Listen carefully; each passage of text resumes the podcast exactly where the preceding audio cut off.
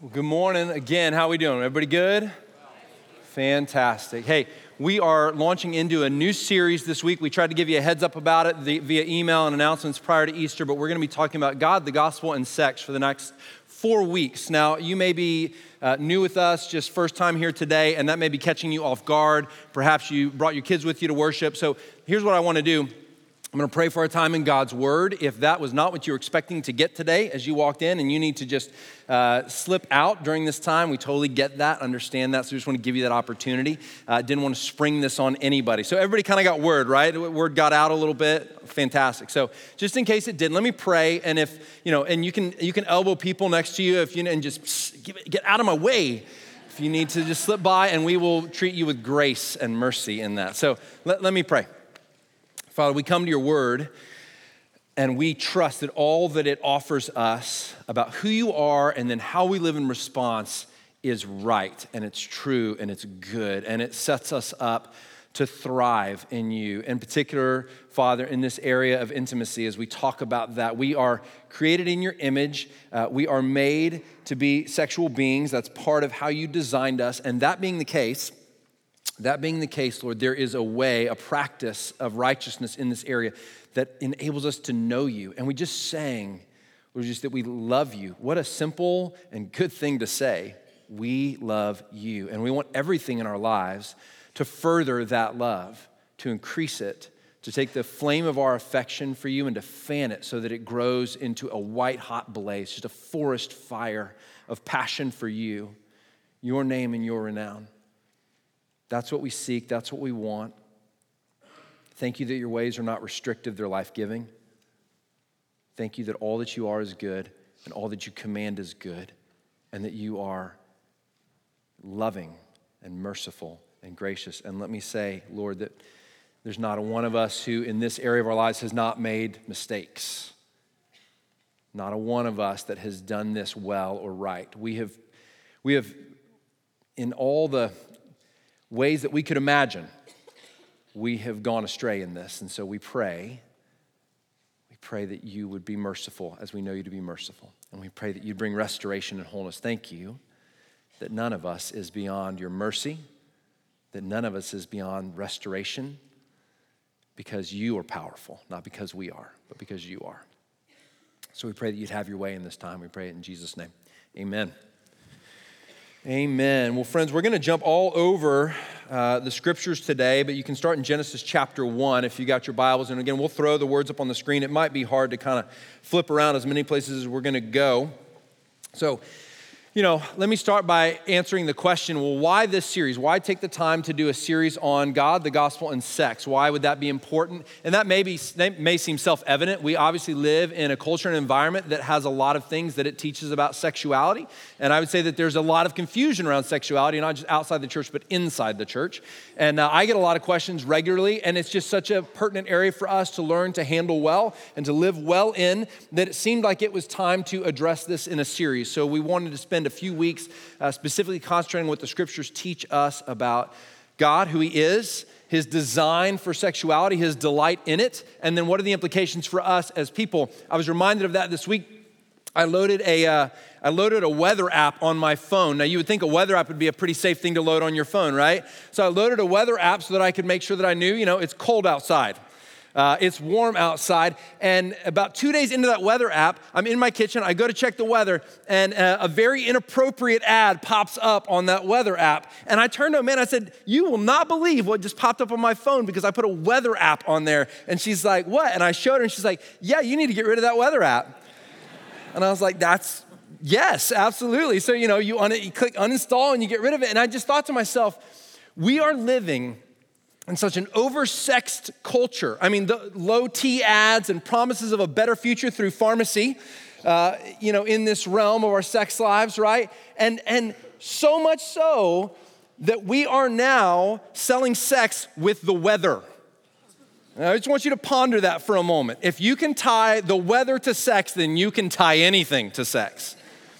Right? And it's, it's everywhere, it surrounds us, it's pervasive, and I would argue that um, a view that is counter to what actually creates human thriving is what is prevailing in our cultural day and age. And, and, that being the result, that affects us. It influences the way we think about sex. In fact, the church has integrated a lot of cultural thinking into its views about sexuality, some that are old and some that are new, uh, none of which are often, many of which, I should say, are not biblical. They're not God's design, they're not His intention. Now, so, you know, that's number one. I think just living in, in sort of an oversexed, uh, sort of a sex saturated culture requires us to spend some time thinking about it. Number two, I would say the church has been notoriously silent in this area.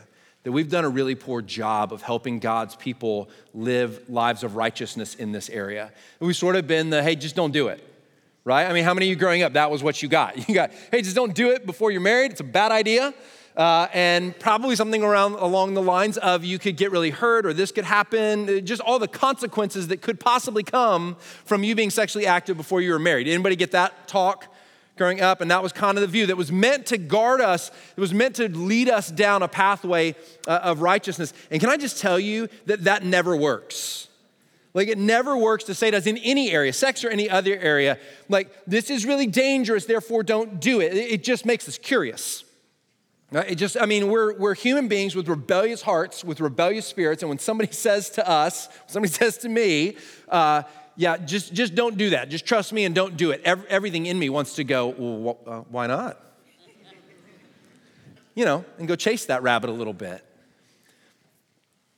So here's what I want to say this series is not primarily aimed to be a guard for us uh, against sexual unrighteousness. That's not my primary aim. Now, that's, that's a good goal and one I want to take place, okay? But my primary aim is not that you would be guarded against sexual unrighteousness, but that you would be taught to pursue joy and delight and fulfillment in God through the way you handle sex.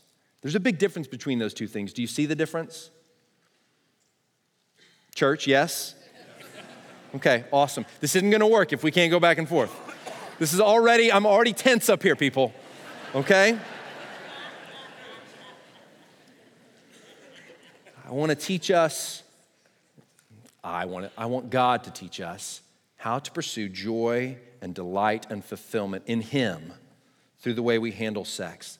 Did you know that sex is a vehicle for the glory of God? It's a good gift. And we've got to stop talking about it or shying away from talking about it as if it's dirty or low or an animalistic passion that is somehow not something that God deeply delights in, has designed with very great intentionality, and calls us to exercise in a way that would help us to know Him more intimately and to love Him more truly and to cherish Him and to walk with Him. So we're gonna spend some time on that. And, and that's really the aim. Third reason I thought why this is necessary, this series is necessary, is to call us to repentance, to call us to repentance where we have failed to live according to God's standard, but also to, to point us to God's word of forgiveness and restoration to sexual wholeness. I think 1 John 1 8, the truth of 1 John 1 8 is really applicable here. Hear the word of God, right? If we say we have no sin, we deceive ourselves and the truth is not in us, right? Look, friends, there's not a one of us that hasn't gone astray. I mean, if you thought you were really good and then Jesus enters into our world and he says, Hey, I tell you the truth, if you've even looked at another person with lust in your heart, guess what you've done? You've committed adultery, right? And so there's just not a single one of us that has nailed this. I don't care if you have been, uh, uh, in comparison to everybody else in this room, if you have demonstrated more righteousness than all of us in this area, guess what? You still have not demonstrated God's perfect righteousness in this area. There's not a one of us that isn't in need of God's forgiveness and restoration and mercy and wholeness and, and being brought back into joy and delight in this practice of sex. And I want to encourage you because here's what I know we so closely tie our identities to our practices in this area. Our sense of our core sense of who we are is so closely tied to our sexual practices and our sexual identities that we uh, find it very difficult to listen to people talk to us about it whenever they would offer us something different than what we've done. And we also feel an overwhelming sense of often shame when we have done something that someone would identify as inappropriate or, or disordered or not, not God's design in it. And I just, I want to say this. Friends, we don't want you to stay in shame. Now, I don't say that shame is not a real thing, and I don't even say that God doesn't use shame. Some people will like to teach in sort of a new age philosophy, which is not the gospel, that all shame is inappropriate. And there is such a thing as misplaced shame. There's no doubt about it. Shame, the enemy wants you to feel and experience because of something that was not inappropriate, because of something that was not sinful. But there is also appropriate and right shame that leads us to repentance. But here's the good news, friends. This is where we get it kind of mixed up. Is God never intends for us to stay in a place of shame. He never intends for us to continue to walk in shame, but offers us a way out of that. So don't, don't live in shame. We look, we've all failed, we've all fallen in this area and in a thousand others, and God offers you a new start. He offers you a new way. He offers you a fresh life I mean, that's, that's why the Bible talks about this metaphor of when you come to Christ, you're born again. Right? That's the whole idea is you get to, you get to start over. There's a new thing. You're a new thing. So I think that's crucial. Now, I'll say this too. Um, Here's one of my concerns that, as it relates to that shame. One of my concerns as it relates to that shame is that the enemy loves to use that, right? Rather than seeing that where we've gone astray and God would call us to a new and better way, and, and to say, God is merciful and He forgives and He invites me into being used for His kingdom. See, God wants to use you to establish His glory among the nations. Do you know that? God has designed you to be a vehicle through which His name and his renown goes forth to all the nations. And one of the great tragedies of, of walking in sexual practices that are not that are counter to what God has designed for us. One of the great tragedies of that is that it brings an overwhelming sense of shame into our life and separation from God, and then it hinders us from believing. And this is what the devil likes to take it and do. He likes to take it and whisper to you, you will never be able to be used by God because of what you've done. Have you heard that whisper before? That's not the King of Kings, that's the evil one who wants to declare to you that you can no longer be of value in the kingdom of God because of what you've done or mistakes you've made. And my friends, nothing could be further from the truth. Nothing could be further from the truth. And my, my great uh, fear is too strong a word, but my concern is that so many of us, because we've all gone astray, are hindered in pursuing the kingdom of God going into the world because we have that whisper in the back of our head saying to us, you cannot do this because of what you have done. You are such a hypocrite. Look, friends, it's not hypocritical to fall and to fail and to fall, and then to say, I need the grace of Jesus, and by his mercy, I want to walk forward in a different manner. It's not hypocritical to be failed and to try and extend God's kingdom in the world. In fact, that's the only type of person that can extend God's kingdom into the world. Now, if you are not a follower of Jesus, here's what I here's my hope. If you're not a Christian, my hope for you this isn't just a series for Christians to learn what the Bible says about sex, right? This is for you, and my hope and my prayer has been that you would see such a better thing offered in God's design of sex and His way when it comes to this, that you would say, That's a good God.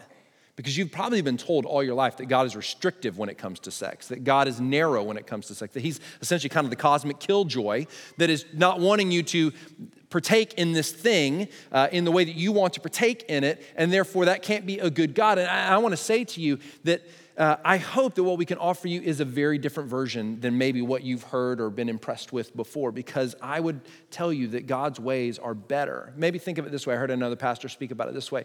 Um, the Colorado River gains, it runs through the Grand Canyon, right? And it shapes out that canyon. But it's the narrowness of the canyon that gives power to the river when it comes out of that, right? That it's hemmed in, that it has boundaries that it operates inside of, is actually what gives it its force, which makes it possible to do whitewater rafting, right? And great sorts of activity. It's what gives it the force to get all the way down where it needs to go to the Gulf, right? To flow all the way down. And so the, the, the delight and the joy of boundaries when it comes to this area of sex and other areas of our life, to be honest, is not to be hemmed in or restricted, it's to be given force and power. Right. So, those are just a couple of whys. Now, let me give you a roadmap of what we're gonna do.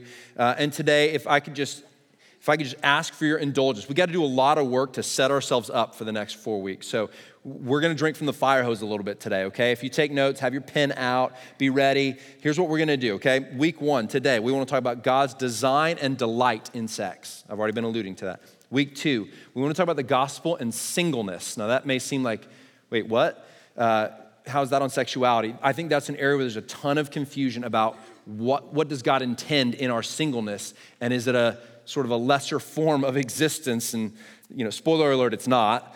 Um, and so we want to talk about that God's design in singleness. And then week three, we're going to talk about the gospel and homosexuality. We're going to talk about sexual orientation and practice. I think there's a lot of confusion inside the church and outside the church, but what the Bible does and doesn't say about that. I, I, get questions about that all the time. I want to spend a little time understanding what the Bible has to say about that. And then week four, we want to talk about strategies and practices for sexual righteousness. So if we spend a lot of time talking about what does the Bible say and what is God's design, then naturally there should be a flow out of that that says, okay, if I agree with that and I've got to practice this version of sexuality, if this is what it looks like to obey God in this area and to have joy and delight in Him through this area of sex, then how do I do that? Because I'm tempted to do something else. And I want to spend just a week really examining the scriptures and pointing you to how you do that. Like, how do you actually walk in righteousness? How do you actually make choices that will help set up parameters that will be helpful to you? Okay, so church, we good? Is that a good roadmap? Awesome. Now, that's only four weeks. We could spend 10 weeks, 20 weeks, right? There's so many different subjects. So we're only going to get to cover what we can kind of cover in those four weeks. All right. So today, we're talking about God's design and delight in sex. Well, the first thing we need to do then is we need to talk about common notions related to sex. If uh, we're going to offer that the gospel, that Jesus' way is a better way, uh, then we need to understand what it's better than right? So, what are common notions related to sex? I want to give you just kind of two, and they go hand in hand. They're not they're not sort of like some people believe this and other people believe that. It's really more just two things that are pretty pervasive in our culture. The first is this it's sex is a natural desire and therefore inevitable. That would be sort of statement number one that's made about sex in our culture, a common notion around sex. Sex is a natural desire and therefore inevitable. Stanley Hauerwas, who is a uh, theologian and writer, author, he calls this um, sexual realism, uh, the realist view of sex. The idea is essentially this, right? Sex is just another one of our bodily functions. It's another one of our biological makeups, right? So you feel a need for food, you feel hungry, you eat food, right? You feel tired, you sleep. You feel thirsty, you drink water. And sex is neither good nor bad, at least not in any in, any higher sense of the word, right? It, you know, um, it's it simply is. It simply is a biological function, it's a biological reality. You find this to be very prevalent in our school system these days. This would probably be what is more often offered than any other view of sexuality when it comes to sex. It's sort of an indifference towards sex. You want to make some good decisions to avoid certain things that could happen that might make life difficult in other areas. But really, you don't need to do much other than just sort of that cost benefit analysis when it comes to sex. Because it's a biological function, you need to satisfy that biological function. And because you do, just make sure that you're not allowing it to do something that's going to sort of tip the scales in favor of cost rather than benefit when it comes to sexuality. You guys have experienced or heard this, right? So that's number one, sort of the sexual realist view that sex is a natural desire and therefore inevitable. Now, one of the interesting questions that we're going to have to answer in our discussion of sex is whether all of the desires, I want you to get this, this is key, whether all of the desires we experience naturally are good or if they can be disordered. You know what I mean when I say that? Here's maybe a simpler way to put it. Just because you desire something, does that make that desire good? I want, you to, I want you to just contemplate that, right? Because it's going to be pretty crucial when it comes to thinking about our practices in sex. If I have a desire and my conviction is that, that, that anything I would desire uh, must thereby be sort of a need and, and therefore if not good, at least indifferent, right? At least not, at least amoral. If not immoral or moral, at least amoral, right? Indifferently when it comes to morality, then, you know, then I don't really have any ground upon which to not do anything I desire. And we'll, I'm so tempted to want to answer that question now, but I'm not going to. That's going to happen a lot today. All right, number two, second, second version, and it, like I said, it kind of goes hand in hand, common notions around sex is this sex exists for personal fulfillment. So, not only is it a biological function and therefore we should do it, sex exists. Its ultimate aim is personal fulfillment. So, if the drive to have sex is the biological reality of how we exist, we are biologically wired for it, therefore we want to have it, then the aim of sex, the aim of it in our sort of cultural, the culturally pervasive notion is that it exists for personal fulfillment or for nothing more than happiness, right? So, in, in that mindset, then it's certainly inappropriate for anyone to ever say to us that anything we would want to do or participate in in this realm of sex would ever be inappropriate, right? Because if it makes me happy, then I should have access to, to do it. As long as, and the one caveat always that's given, as long as it doesn't hurt someone else, right? Now, there's a whole other thing I want to, we'll get into this another day, uh, not in this series. I, really want to encourage you to think about the prevailing moral notion, the prevailing notion about how you determine whether something is moral or immoral in our society right now is whether it causes harm to someone else. And I want to say that that's a really shoddy way to think about morality. There are so many holes with that way of thinking. This is as long as it doesn't hurt someone else, there, then I have the personal freedom to do it. Well, that doesn't make something moral. Uh, there's way more to morality than just that. And I would say, even secular scholars, even secular, uh, I was listening to one today. Uh, Jonathan Haidt is, is a secular writer, he's an atheist, uh, and he has a lot to say about, he's actually a moral psychologist. That's what he does is determines uh, where does morality come from how do human beings make moral decisions he has a book uh, called the righteous mind actually which is about how we make our moral decisions and why we get into such vehement arguments in realms of politics and in, in areas like this sexuality and all these big important issues and he actually argues against the idea that sort of just non-harm is a good moral so is a good moral compass. So it's not this is not just coming out of a christian worldview. Most people who really think through this actually identify that's not a helpful practice. So let me add this let me add to this okay? Um, it probably doesn't take a lot of arguing to say that there's a lot of fracture that has come into our society as a result of our sexual practices corporately would y'all agree with that statement i might be preaching to the choir here okay but the, the reality is, you know, we live in a world where we say, okay, broken families. We see a lot of uh, single parent households, right? Which is just, that's, there's challenges to that, right? I'm not saying that's immoral. I'm just saying that there's challenges to that.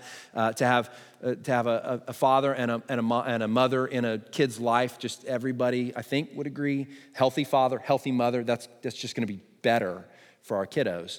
Uh, we see just a number of, I mean, everything from disease and illness to just emotional fracture, emotional difficulty and pain that we experience as a result of the way we practice sex. So, one of the questions we might ask is Is it even possible to participate in this view of sex for personal fulfillment? Is it possible to have that as my guiding principle and actually not do harm? So we would say to, hey, as long as I don't hurt anybody else, then I should be able to do whatever I want in this area. I would argue, I'm not sure it's possible to, to pursue sex for, sex for personal fulfillment and actually not hurt other people. Maybe not in that immediate moment, the person you're engaged with, but at a societal level, you're going to cause harm when you pursue sex for personal fulfillment. So th- just think that's something to ponder, something to think through, particularly if you're coming maybe from a secular perspective. Is it actually even possible to participate in sex for personal fulfillment, for my happiness, if that's the thing that drives me, that, that my decisions are made according to? Is it even possible to not cause harm? I, I would argue I don't think it is. Okay, so we could say much more about common notions of sex. That's really all I wanted to tackle in that area today. Now, let's talk about a Christian view of sex. Let's talk about what the Bible unpacks for us as a Christian view of sex. I want to give you four parameters that the Christian church has held for all its existence about what sex is and why it exists. And then we'll talk uh, about the boundaries, the parameters that come into play as a result of that design uh, of God, right? So, uh, and I would say this no sexual ethic, no restrained practice makes sense apart from these beliefs that I'm about to give you about sex. In other words, putting any boundaries around sex doesn't make any sense unless you believe these four things. If you believe them, then they make, it makes perfect sense to have certain parameters around it. If you don't believe them, then it really makes no sense. I certainly understand that. So we can summarize a Christian view of sex this way God created sex, I'm gonna say this twice, okay? God created sex because he is consumed with his own glory, and sex is a good gift that helps us know him in Christ and delight in and glorify him. So, the short way to say that is sex done right is an act of worship. Now, don't take that the wrong way, all right? You get what I mean, right? So, let's, let me just say it again. God created sex because he is consumed with his own glory. In other words, God is pursuing his fame, his glory among the nations, among all people. He wants people to know and glorify him. As a result of that, God creates many things. One of those things is sex. It's a good gift, and it is intended to help us know him in Christ and to glorify him. So, sex done right is an act of worship. All right. The first parameter, the first sort of Christian belief, anchor when it comes to sex is this God created sex, we just said that. God created sex and calls it very good. All right, let's get into the Word of God. Uh, Genesis chapter 1, verse 26. Let me show you where we see this. All right, there's a couple places. Genesis 1, 26 through 31 says this then God said, Let us make man in our image, after our likeness, and let them have dominion over the fish of the sea, and over the birds of the heavens, and over the livestock, and over all the earth, and over every creeping thing that creeps on the earth. So God created man in his own image. In the image of God, he created him. Male and female, he created them. And God blessed them. This is the part I want you to get. And God blessed them, and God said to them, Be fruitful and multiply, and fill the earth and subdue it and have dominion over the fish of the sea, and over the birds of the heavens, and over every living thing that moves on the earth. And God said, Behold, I have given you every plant yielding seed that is on the face of all the earth, and every tree with seed in its fruit. You shall have them for food. And to every beast of the earth, and to every bird of the heavens, and to everything that creeps on the earth, everything that has the breath of life, I have given every green plant for food. And it was so. Verse 31 And God saw everything that he had made including sex. And behold, it was what? Very good. And there was evening and there was morning the sixth day. Now, here's, here's what I want you to see in this creation account, right? God makes man, right? Humankind. He makes male, he makes female, he brings them together, and he gives them a job. It says that God blessed them, right? So, in other words, God delighted in and honored them and, and blessed them and then the very next words out of God's mouth after he blesses them is to do what? Be fruitful and multiply. And then he gives them, that's a, that's a command. There's a way in which that command obviously is fulfilled. He says, Be fruitful and multiply and fill the earth, subdue it. And then he gives them dominion to exercise authority over all the earth. So these beings, human beings, you and I, created in God's image, are made to exercise authority in the earth, to cultivate it and subdue it, to make the earth a place where all living things thrive. That's the job that God gives to humankind right at the very beginning. And in order to accomplish that job, something has to happen. In order to fill the earth and subdue the earth, what, what must take place? They have to make more humans, right? You can't fill, two people cannot fill the earth, friends. And he says, I want you to fill the earth. So, right there at the beginning, now we may kind of gloss over that and not recognize that sex is talked about there, but you see that sex is talked about there, right? He's saying, Look, I got a job for you. That job is going to require sex. And by the way, I'm blessing that reality. I'm blessing you when I say be fruitful and multiply. It's not something I don't delight in. It's not something it's like, okay, I guess, I'll, I guess you're going to have to do this.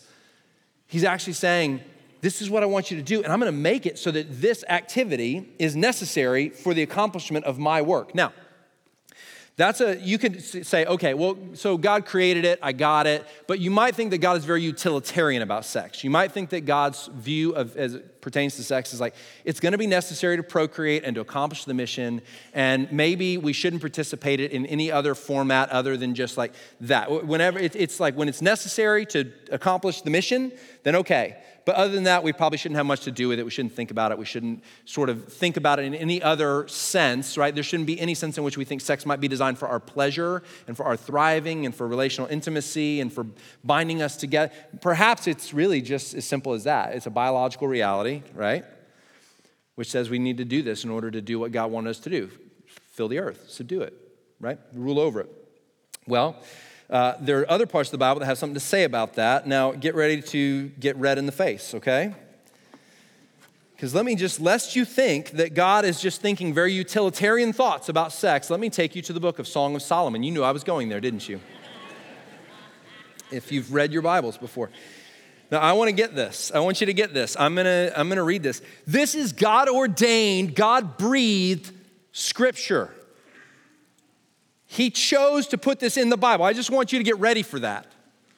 He said, I'm not, you know, look. This is a, a groom and his bride. The groom says, Behold, you are beautiful, my love. Behold, you are beautiful. Your eyes are doves behind your veil. By the way, I don't recommend giving these compliments, gentlemen. They're gonna sound weird in our context, but rest assured they were a turn on in this context, all right?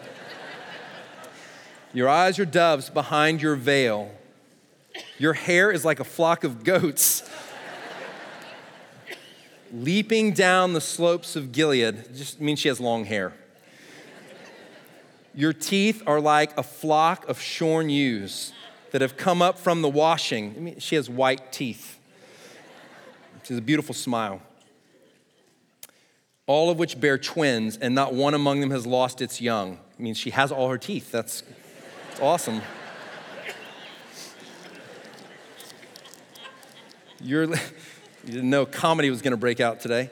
Your, your lips are like a scarlet thread, and your mouth is lovely. Your cheeks are like halves of a pomegranate behind your veil. Your neck is like the Tower of David. I mean, she has a, a long, sinewy, beautiful neck, right? Built in rows of stone. On it hangs hang a thousand shields, and all of them, all of them shields of warriors. I don't know what that means. Your two breasts are like two fawns, twins of a gazelle that graze among the lilies. Until the day breathes and the shadow flees, I will go away to the mountain of myrrh. Okay, when he says mountain, it is what you think it is. Okay? that he says, uh, until, literally, all, he's saying until, until the day flees. In other words, all, all day long. I'm to spend a lot of time enjoying this. Until the day breathes and the shadow flees, I will go away to the mountain of myrrh and the hill of frankincense. You are altogether beautiful, my love. There is no flaw in you. Come with me from Lebanon, my bride. Come with me from Lebanon. Depart from the peak of Amana and the peak of Senir and Hermon, from the dens of lions, from the mountains of leopards. You have captivate, captivated my heart, my sister, my bride. He doesn't, he's not literally meaning she's his sister. Like sister, and you know, like they, they're from the same people group. So uh, I'll stop there. Lest we think that God is utilitarian about sex. This doesn't seem very utilitarian, does it? This seems like God is saying, hey, this is really good. I want you to take pleasure in this. I want you to delight in this. Did you notice that he was essentially starting from the top of her head and working his way down?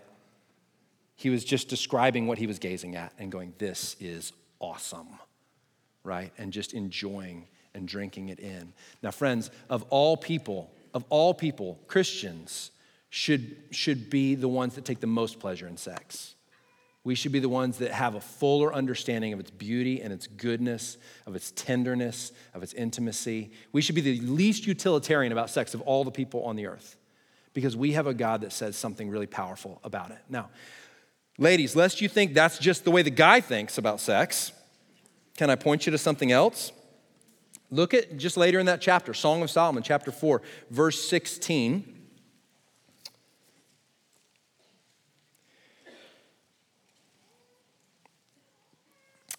In the last half of verse 16, so not the first half, last half, she says, this is her response Let my beloved come to his garden and eat its choice fruits.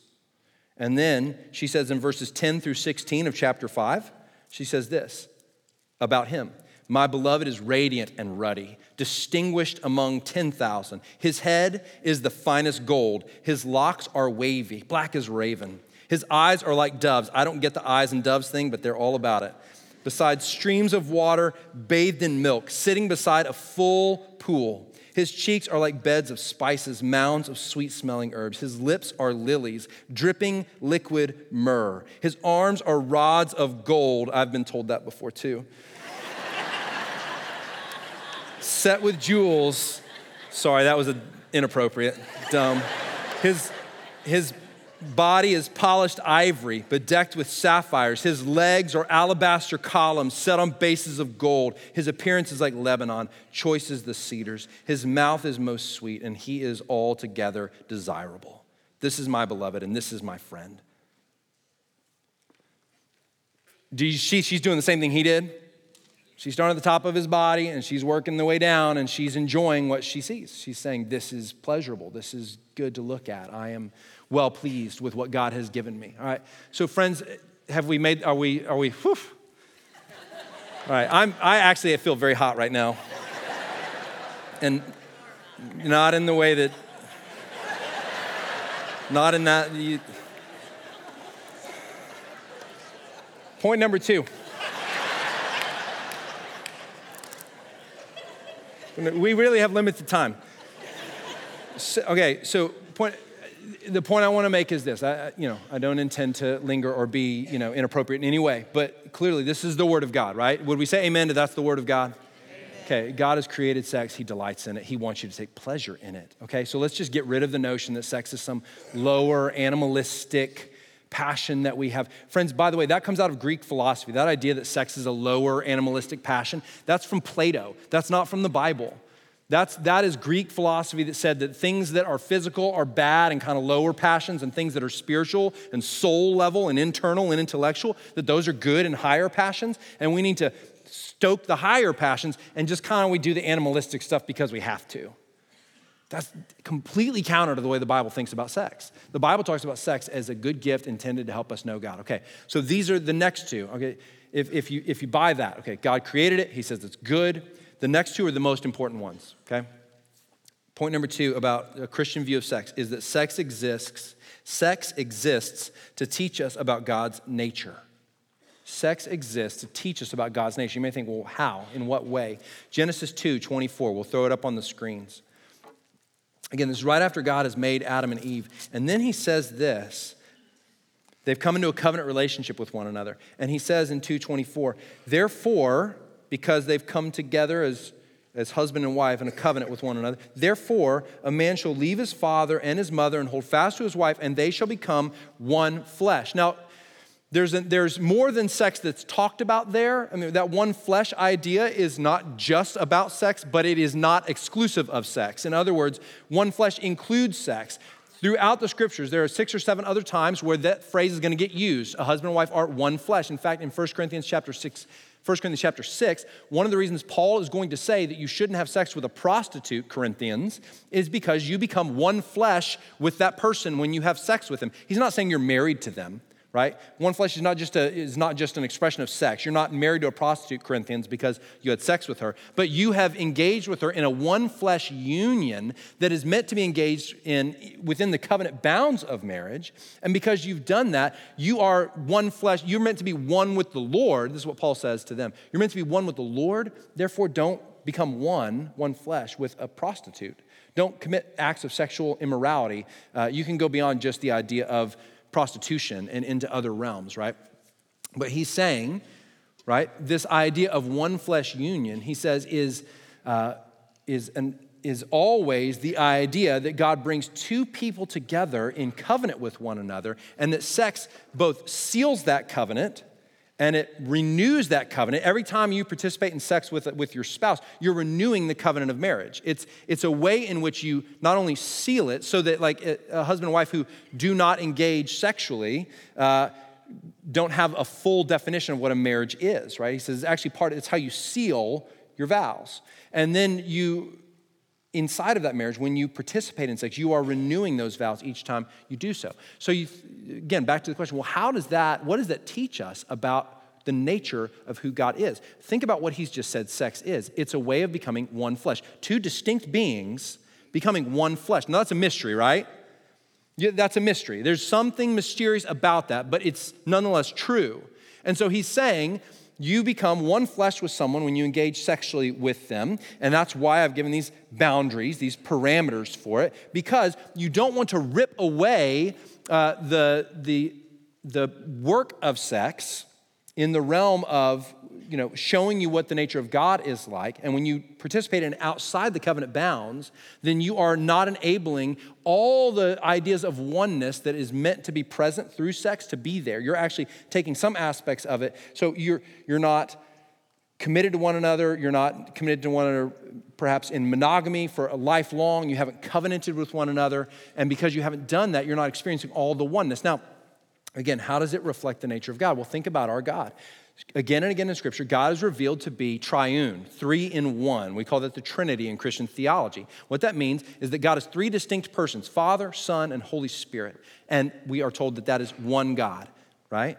And that's a mystery to us too. We don't exactly understand how God can be three persons and one God, but the scripture again and again testifies to that reality. The Father is fully God, Jesus is fully God, the Spirit is fully God. They are distinct persons and they are one. So when we when God creates sex, one of the things he has in mind is I want you to know what I'm like. And when you participate in sex, you're participating in a one flesh union where two distinct persons come together and experience unity and self giving love. And when you do that, guess what is unveiled to you?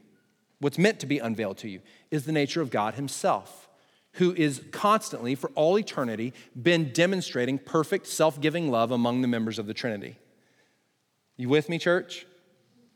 So, that's part of the purpose of sex is that it's meant to be a physical way in which you experience and learn more about the nature of God himself now, let's go one step further because the third sort of pillar of Christian teaching on sex is this sex exists not just to teach us about the nature of God, but sex exists to teach us about the love of Jesus. Sex exists to teach us about the love of Jesus. In Ephesians chapter 5, I'm not going to read it for the sake of time, but in Ephesians chapter 5, verses 22 through 33, uh, we're told that husbands and wives represent Christ and the church, and not just there, actually, all through the New Testament. So Jesus comes, he dies on the cross, he establishes the church for himself, and then this new metaphor comes into play that had not been in existence before, where Jesus says, The church, all people who would come to me by faith in my death and in my resurrection, everyone who would be claimed by me is now my bride. I'm her groom. And so he says, guess what marriage is meant to represent? Not just this whole thing that God created way back before Jesus ever came on the scene was always designed to be something that was going to, when Jesus came, represent the relationship that Jesus has with his church. So the husband, Ephesians 5 says the husband represents Christ in that relationship. The bride represents ch- the church and her responsive love. So the husband is the head of the wife as Christ is the head of the church, right? And his job is to die for her. His job is to lay down his desires, his wants to make sure she's satisfied in Jesus at every turn. That's a husband's job. Easy job description, right, guys? To give ourselves away in self giving love for our wives so that they might know and delight in Christ. And wives, the scriptures say that you have an equally important job, and that's to submit to your husband as the head of your household. Now, I know that's a very unpopular notion, friends. I know it's not a popular notion, but it's a biblical notion. That husbands are to be the head of their home, that they are to sacrifice and love and serve and be Christ to their wives in a very real way. And that wives are meant to respect and honor their husbands and submit to them. That's not a mindless subjection to the whims of your husband right? It's meant to be a mutual self giving. It's meant to be the way, look, when someone looks at your marriage, what they're supposed to see, what they're supposed to see, when they look at my marriage, right? Let me not point the finger at you, let me point it at me. When they look at my marriage, what they're supposed to see is a husband who is willing to do anything to make sure his wife is cared for and protected and wants to serve her at every turn. That's what they're supposed to see when they look at me, because that's what Christ does for us and they look at the way my wife loves me and, yes, submits to me as the head of our home and engages with me, they're meant to see the way the church loves and respects and honors Christ. That's, what, that's, what's, on, that's what's on display in a gospel centered marriage. So, now think about that in the bedroom. That's not just true outside the bedroom, it's true inside the bedroom, where what Jesus is saying to us is look, when husband and wife comes together in covenant union, in that one flesh union, when they come together in sex and sexual union, what happens is an experience of the love and intimacy of Christ. So, in other words, what we've learned about marriage is this it's a placeholder. When we get to eternity, our marriages won't exist because the thing that they're meant to represent will be fulfilled our union with Christ as his bride, the church. So, we won't be married to one another any longer. We'll be married to our true and better groom, our true and better spouse will finally be with him. And sex, in and itself, and the experience we have in sex, is meant to teach us what the intimacy that Christ desires with us is like and what it will be like when we're with him. Now, you think about the pleasurableness of sex, you think about the delight of sex, you think about the goodness of sex, and think about how much joy, if, if, you're in, if you're in the context where you're having sex, think about the goodness and the intimacy you experience with your spouse, hopefully, as a result of that, the good that comes from it. Uh, and now think about that magnified by a thousand because that will be the experience of intimacy we will have with Christ in heaven. Right? Not, we're not talking sexually there anymore, right? We're talking about what sex is meant to represent and meant to show us. That kind of intimacy, that kind of trust, that kind of self giving love, that kind of protecting love, that kind of goodness and wholesomeness and wholeness. That's all what sex is meant to point us towards. So now, hopefully, I'm being clear about that. Is that clear enough? Another just powerful weapon for you 1 Corinthians 6, verse 13. 1 Corinthians 6 13, so fascinating to me, right? Uh, in fact, I'll, I'll read it to you. Let me flip over. This is one that's been really helpful to me in my journey to want to walk in righteousness in this area. 1 Corinthians 5, 6, and 7 really have a lot to say about sex. And actually, we're going to spend a lot of time in 1 Corinthians 7 next week.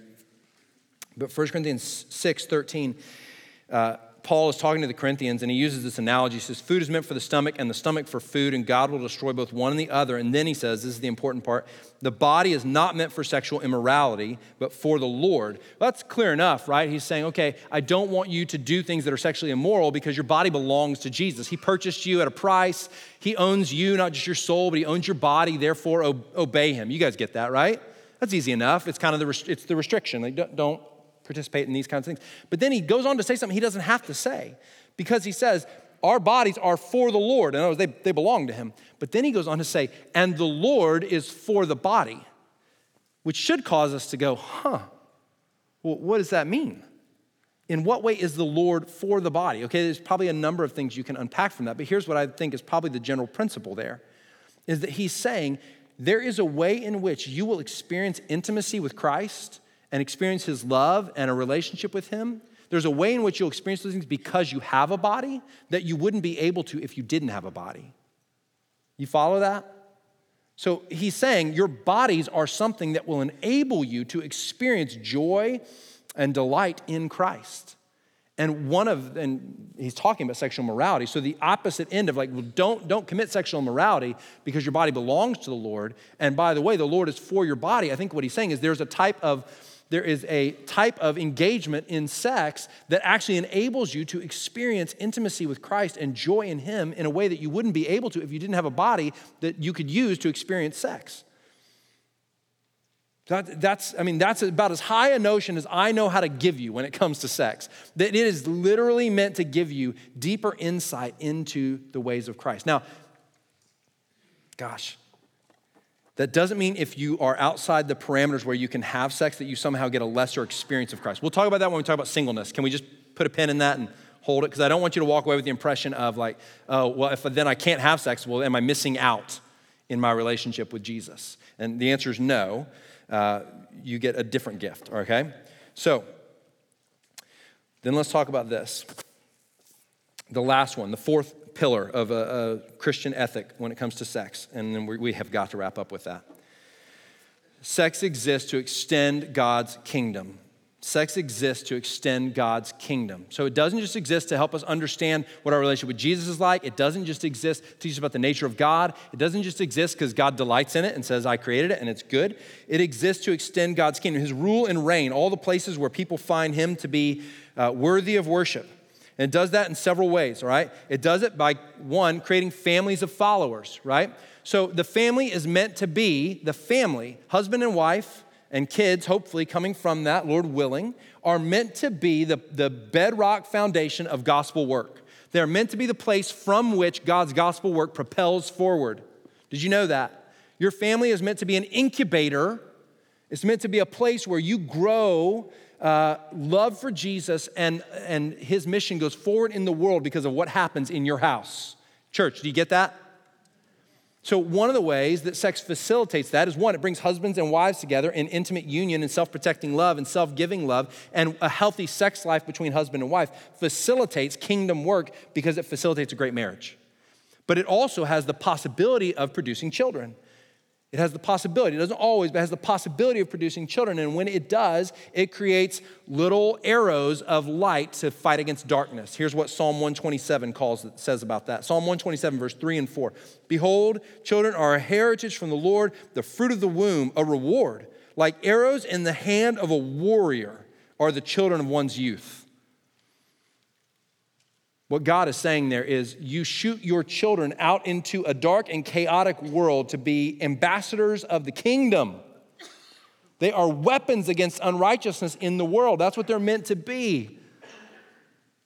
So, sex has the possibility of producing families that extend the kingdom of God, but also, also, sex exists for the common good. Now, here's the real problem when it comes to sex for personal fulfillment, for my happiness. Whatever makes me happy, that's what I'll do. Here's the real problem with it is it denies that it, it over individualizes sex. It says, my sex life is my sex life. But there is no one sex life that doesn't influence and shape everything. We just talked about that at the very beginning, right? Can you really participate in that philosophy of sex and not harm the community in which you live. So one of the things that we need a better view of within the within the world and particularly within the Christian community is how everything that God gives us doesn't just exist for us as individuals but for the common good.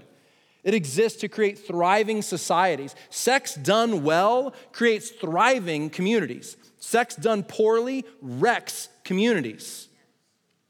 Just, it's just a fact. There's no way around it right? So we got to close. Here's what I'll say I've alluded to it already when it comes to the practice of sex, okay? Clearly, what God has given us is a context for sex. This is the, this is the Christian ethos, the Christian ethic, is we participate in sex only in the covenant union of marriage between a husband and a wife. And hopefully, what you can see is the reason for that, the reason for that is not restriction, it's not to be prude. It's not, right? It's not to be uh, killjoys. It's because it sets you up to experience all the things sex was designed for. If you remove the covenant context of sex, then what you've done is you have thwarted sex's ability to do the things it was designed to do. You have taken away the ability to display the nature of God. You've taken away to, to cause the, for sex's ability to cause you to cherish Christ's love. You've taken out sex's ability to produce the common good. You've ripped all, when you participate in sex outside of the covenant, right? It hinders the ability of sex to do what it was meant to do. That's the reason, friends, that's the reason to put restrictions around sex. We don't do it to be moralistic, we do it to treasure Jesus. Do you, do you see it? We do it to treasure Jesus. By the way, that's the only motive powerful enough to help you walk in righteousness. We're going to talk about that in week four. Okay, friends, thanks for the extra few minutes. I hope they produce good fruit. Let me pray. Lord, what a good gift you've given us in sex, and uh, there's so much to say there, and I just feel like I've only scratched the surface, but we want so much for you to instruct us and to teach us and to help us do what is right and good. We want to walk with you, we want to cherish you, we want to love you.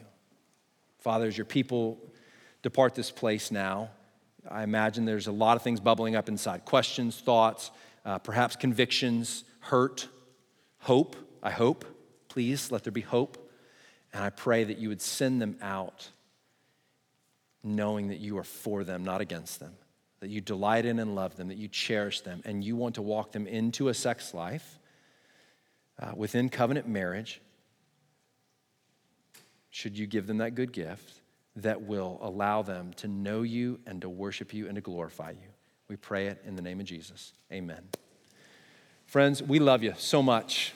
Thank you. Have a wonderful Sunday. You are dismissed.